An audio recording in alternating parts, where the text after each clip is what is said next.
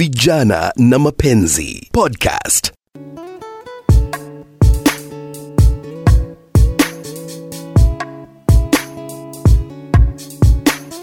welcome to our fourth episode ya vijana na mapenzi nami beatrice maganga. Leo tunaangazia mambo ambayo unastahili kujadiliana na mchumba wako kabla ya muoani niko na mjuzi wa maswala ya jamii bwana alex munyere. Asante sana kwa kufika hapa kwa episode hii ambapo nataka tujadili swala hili la kuhusiana na finances. Pia tuko na mshauri rachel mahungu ambapo pia tutakuwa tukizungumzia hili swala. Hacha tuanze nawe bwana mwenyere finances ni jambo ambalo tunastahili kudiscuss ama vijana ama wale wanaochumbiana wanafaa kudiscuss wakati wa deti yao. Kama kwa mfano jamaa analipwa kiasi fulani cha pesa ni vizuri kuweka jambo hilo wazi mnapo date Eh, kabisa kabisa. Tulisema ya kwamba wakati wa dating ni wakati wa kutoa mask. Na ukivalia finance ama mambo ya fedha uyavalie mask basi utaingia katika shida kubwa katika maisha. Eh, ni vizuri mke ama mume wako ajue kile ambacho unapewa kazini. Kama una mshahara ajue kabisa kabisa ni mshahara wa kiasi fulani. Huenda labda wakati utaingia kwenye shida inayohitaji kutatuliwa na pesa atakusaidia. Maanake eh, kwa kikristo sisi tunasema mke ama mume ni msaidizi. Mtasaidiana katika kuvuka eh, zile daraja za kimaisha. Lakini wakati unapoficha unapomficha mwenzako pesa zako unamficha hata kutarajia ya, ya kwamba labda utakutana na mahitaji ya pesa. Mm-hmm. na wewe kusema ukweli hauna. Mm-hmm. Na kwa hivyo hiyo itakuwa ni, ni chanzo cha friction ama e, mfurugano hivi mtu akitaka kujua kile kiwango ambacho mwenzake anapata kiwango cha mshahara na ndo tuna date hivi mtu awezi ona labda huyu ako money minded huyu ni gold digger mbona anataka kujua anapata pesa ngapi na hata sijamuoa hapana hapana mm. mimi nili, nilisema tangu hapo mbele kuna vijana ambao wana, wanaomba mpaka gari za wenzao ili waje kudate wasichana mm-hmm. hiyo ni makosa ajue tu hata kama utasema ni gold digger lakini ile gold digger hawezi kuwa kwanza kabisa e, tabia za wamama wacha nikwambie Beatrice. Mungu aliwaumba wamama wakiwa wazuri katika mambo ya, ya kifedha. Na sisi wanaume e, labda hatuna ule tajriba kabisa ya ku, ya kuweka pesa vizuri na huwa tunaambia wale vijana ambao wanachumbiana ya kwamba wewe kama ni kijana ukitaka kufaulu na maisha ya pesa mpatie mkeo akupangie. Maanake huwa akina mama wanajua sana kuhifadhi. Na sisi wanaume tunajua kutafuta. Na kwa hivyo eh, right from the beginning ni vizuri umweleze mke, mkeo atakaye atakayekuja. Na kumwambia ya kwamba mimi huwa ninapewa mshahara wa shilingi elfu ishirini akubali asikubali basi wewe ndio huyo mm-hmm. na ukimficha hata kama unamficha eti mimi ninapewa elfu kumi ukijua ya kwamba unapewa elfu ishirini yeye atajua mm-hmm. kwa njia zingine atajua na akishajua mm-hmm. basi itakuwa ndio chanzo cha shida katika ile ndoa Aha. manake hukuwa mwaminifu hukumwambia ukweli nikimleta Rachel hili swala la pesa. Kwa mfano uh, jinsi bwana mnyere amesema kwamba ni vyema kuweka wazi kile kiwango ambacho pengine unapata cha mshahara ili kusiwe na shida pale mbeleni ambapo useme ah, kumbe ulikuwa umenidanganya. Tuseme kwa mfano umepata kwamba wewe kama mwanamke una pesa nyingi kwa mfano kumshinda yule jamaa ambaye unachumbiana naye hivyo ni sawa tu basi uendelee na mahusiano yale ukijua kwamba mimi mwanamke ndiye napata pesa nyingi ama uachane na huo uhusiano. Uh, mambo ya pesa mambo ya fedha ni swala sugu sana katika relationship pahali ina happen. Manake pesa inakuwanga karibu sana na roho. Kusema ni sabuni ya roho. Na kwa hivyo ukiona mtu anajitolea kukuambia kile ana, ana, ana basi ule mtu utakuja kujua level ya commitment yake kwa hii relationship. Jambo la pili ni kwamba ni mahali pale sasa bwana ama ule kijana mwenye ana, ana, anafanya uchumba na msichana wako na tofauti katika ile pesa wana earn. tuseme msichana ana earn pesa mingi. Tuseme wakati mnaongea juu ya, ya finances inafaa ikuwe sasa wakati ule mko very sure ya kwamba huyo ndio nataka akuwe bwana yangu na huyo ndio nataka akuwe bibi yangu. Maanake tulisema si jambo moja tu unaangalia unaangalia mambo mengi. Kwa hivyo mkifika pahali pa finances ninashauri msikilizaji wetu ya kwamba watu wakuwe open na maneno ya ya pesa. Mkishakuwa open lile jambo ninaweza sema ni kwamba mnapokuwa open hata mungu anawabariki. Mhm. kwa sababu msipokuwa open lile jambo itakuja kuharibu ndoa yenu. Na ndoa yenu it is more important kuliko hata zile fedha. Na tena zile fedha jambo muhimu la kutoa ile siri ama ile wazi ni kwamba muweze kujipanga. Si ati ya kwamba kwa sababu nimesema niko na elfu zangu ishirini ati sasa ule mchumba wangu ataniitisha. Si kwa hilo jambo. Ni kwa sababu ya kuweza kujipanga. Tujue sasa tukikuja pamoja kwa hii nyumba moja hii ni nyumba yetu na si nyumba ya neighbor si nyumba ya, ya sister yangu ama ya, ya brother yangu ni sisi wawili. Na kwa hivyo tutajua tuko na pesa kiwango gani lakini kusema ukweli hapa Rachel, kwa mfano nimepatana na kijana na labda kwetu, mimi nimelelewa kwetu ntajiri, kwetu hatukosi kitu, kila kitu kiko pale nyumbani, lakini jamaa labda kidogo ametoka katika familia ambayo haijiwezi vile. Hivi ni sawa mimi ni- nijitolee tu kwamba huyu jamaa nimempenda, hata kama hana pesa anioe manake nimempenda, ama itabidi tuangalie.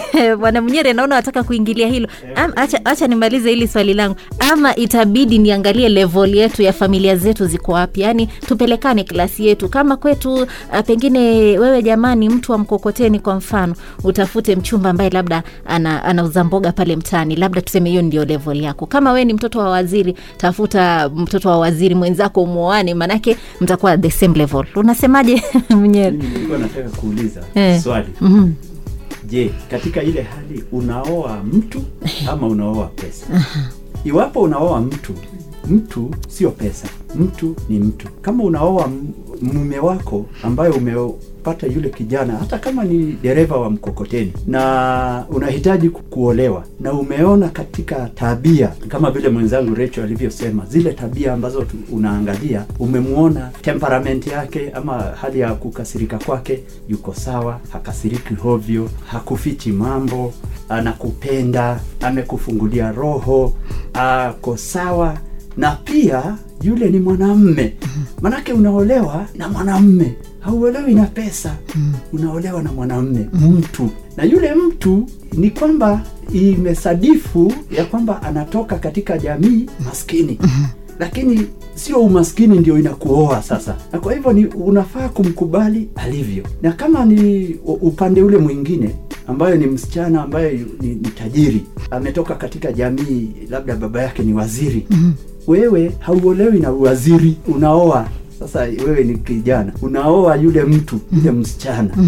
Na akija kwako atakuwa ni msichana mke mke wako. Imesadifu tu ya kwamba yule msichana ametoka katika familia e, tajiri. Aha, Kwa hivyo kile kinachofaa kudumishwa ni kwamba iwe pengine mimi mwanamke napata mshahara wangu mnono huko pale juu, heshima kwa mwanamume lazima iwe ndo iko juu, si kwamba mshahara wako ndo uko juu. Ndio hivyo. Ah, na asante sana bwana mwenyeri kwa sababu lile jambo limetokea vizuri sana kwa uwazi mm-hmm. ya kwamba katika ndoa ama katika mapenzi cha muhimu ni kwamba huyu ni binadamu na mimi ni binadamu. Na kabla hata zile pesa za wazazi tuseme mimi ndo nimetoka mahali kuna pesa I mean, nilikuwa tu binadamu tu. Na zile pesa pia zinaweza kuja zikaisha na tena ule mtu mwenye unaweza sema ye hana upate yeye sasa tena ndio atakuja kupata. Kwa sababu life ni life. Yeah. Uh, lakini la muhimu pia naweza sema watu pia wakuwe na caution. Kwa sababu pia sio watu wote wako na nia nzuri. It is good kama msichana wewe unaona kidogo umebarikiwa ukuwe pia cautious. Usiingie kwa mtu. Mm-hmm. yes hana lakini pia ni mtu pia wa mm-hmm. kuteka advantage. Kwa sababu pia tutaki pale uingie ujipate ya kwamba palikuwa ni mahali ambapo hapafai na ule mtu alikuwa ule mtu wa kujitafutia hivyo alitumia ile njia kama kujitafutia na hata ule kijana kama mmepatana kama hana wacha tuone effort pahali alikuwa miaka mbili asikuwe tu miaka mbili down the line ako tu Ako pale, aha. Ah,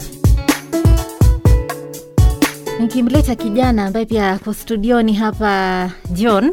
Naam John, eh, katika mambo haya ya uchumba utapata sasa hivi, kwa mfano, unaweza patana na msichana mnachumbiana na yeye yuko shuleni yasoma, hajamaliza na pengine mmefika ule umri mnasema kwamba sasa mwataka kuoana, hivi kwa mfano mmeoana lakini bado yule mpenzi wako ana nia ya kuendelea na masomo yake.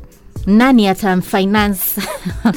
Huyo msichana utamlipia karo ya shule pengine sasa ameamua asomee kwa mfano ni masters asomee utamlipia hiyo karo maanake ushamuoa ama utasema tu mzazi wake ndi anastahili kumlipia. After all yeye ndiye alikuwa na jukumu la kumsomesha mtoto wake. Nimekuwa na marafiki ambao wamejipata kwa shida kama hiyo ambapo anachumbiana na msichana ambaye ako shule.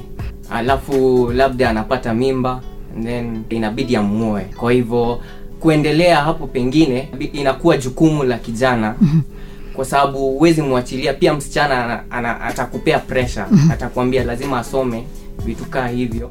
Ama wazazi wa msichana wakuambie lazima msichana wetu ulimchukua lazima umsomeshe.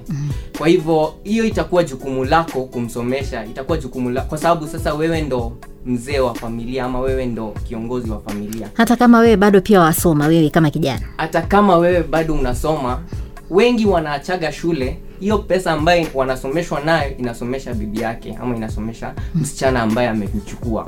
Ama yeye mwenyewe anaenda enda kutafuta kazi analipa. Na unapata wengi wanajipata wanaacha shule. Na hiyo relationship mara mingi haiendagi for long. Kwa sababu hapo mnaishi kwa taabu. Mnaishi katika hali ya shida. Kwa sababu we mwenyewe hujajikimu vizuri. Alafu kuna karo ambaye pia unafaa kulipa. Kwa hivyo hii relationship unajipata haitaenda mbali. Na unapata unaambiwagwa mwanaume ni wallet. Hivyo ndo watu wanasemaga. Kwa hivyo ukiwa hujajipanga vizuri na umejiingiza kwa ndoa ya haraka ambapo unajipata sasa uko na majukumu mengi ambayo huwezi timiza msichana anaenda anatafuta sponsor. Na unapata hawa sponsor wanaingililia na unapata ndoa nyingi zinavunjika. Pia wao unapata labda ni mzee ambaye ana familia anakuja anachukua huyu msichana anaacha familia yake. Kwa hivyo ameharibu pia ndoa yake na familia yake mzima Aha. na ndio bwana mnyere nataka nikulete hapa tukimalizia ambapo bila shaka sasa swala hili ni nyeti sana. Ina maana sijui utawashauri vijana vipi pengine wakuwe makini sana katika kujitosa katika mambo ya ndoa mapema ili wasije wakaangukiwa pengine na mzigo ambaye hawakutarajia. Maanake umempata labda mmepatana you are above 18 lakini bado ni mtu pengine ako university vitu kama hivyo na pengine majukumu ya kumsomesha huenda yakakugeukia iwapo mtakuwa pengine mmekimbilia mambo. Unapochumbiana na mtu ambaye yuko shuleni fikiria mara ya pili kwa sababu unachumbiana na mwanafunzi. Mwanafunzi huyu pia yule ambaye ni mwanafunzi na ameanza kujiingiza katika maisha ya, kumchumbia mtu anafaa afikirie zaidi kwa sababu hajakomaa. Akienda tena hatua nyingine ya kuingia katika maisha ya ndoa na yuko shuleni atajipata shida imeongezeka maradufu. Na kwa hivyo ni vizuri tuwaambie vijana ya kwamba ngojea ngojea ngojea. Haya mambo ya ndoa yasikimbiliwe ni mambo ya kwenda kwa taratibu. Kuna milestones mm-hmm. za kila development bila shaka kijana ambaye umesikiliza kipindi hiki kimekusaidia sana kuweza kuelewa kwamba ni mambo gani unayostahili kutarajia wakati mnapooana hivyo wakati mnachumbiana ni mambo ambayo mnastahili kujadili kuhusiana finances. Basi katika episodi ijayo kuna kijana ambaye ako matatani. Alishamchumbia msichana amemwengeji kabisa lakini tatizo limefika kwamba ni kama tena yule msichana wa kwanza ama alikuwa na girlfriend mwingine mbeleni ambapo kidogo anaona tena mvuto umeanza kurudi kwa ule mwingine. Na hapa tayari ameshachumbia mwingine amemwengage sasa anashindwa afanye nini? Na kizazi cha siku hizi unapata vijana wanatandaza mtandaoni ile engagement iko pale kwa mtandao kila mtu aliona huyu jamaa alishachumbia msichana. Ni swala ambalo tutakuwa tunalijadili katika kipindi chetu kijacho ambapo bila shaka maoni yako yatakuwa ya muhimu katika kufanikisha kipindi hiki. Na swala lingine ambalo tutajadili katika hiyo episode ni kuhusiana na ile mnafanya kazi katika maeneo tofauti tofauti. Ukiwa una date pengine wewe uko mombasa jamaa ako nairobi vitu kama hivyo. Wakati mnapooana ina maana huenda labda mwingine akalazimika aache kazi ili muwe pamoja ama ni nini ambacho mnastahili kufanya ili kuhakikisha uhusiano wenu unadumu hata kama mnaishi mbali. Bila shaka ni swala ambalo tutakuwa tunalijadili katika episodi yetu ijayo. Usikose maanake wataalamu hawa wana ujuzi mambo ambayo wameyapitia maishani hivyo si vigumu kwao kukushauri wewe. Hadi wakati mwingine mimi ni beatrice maganga kipindi ni vijana na mapenzi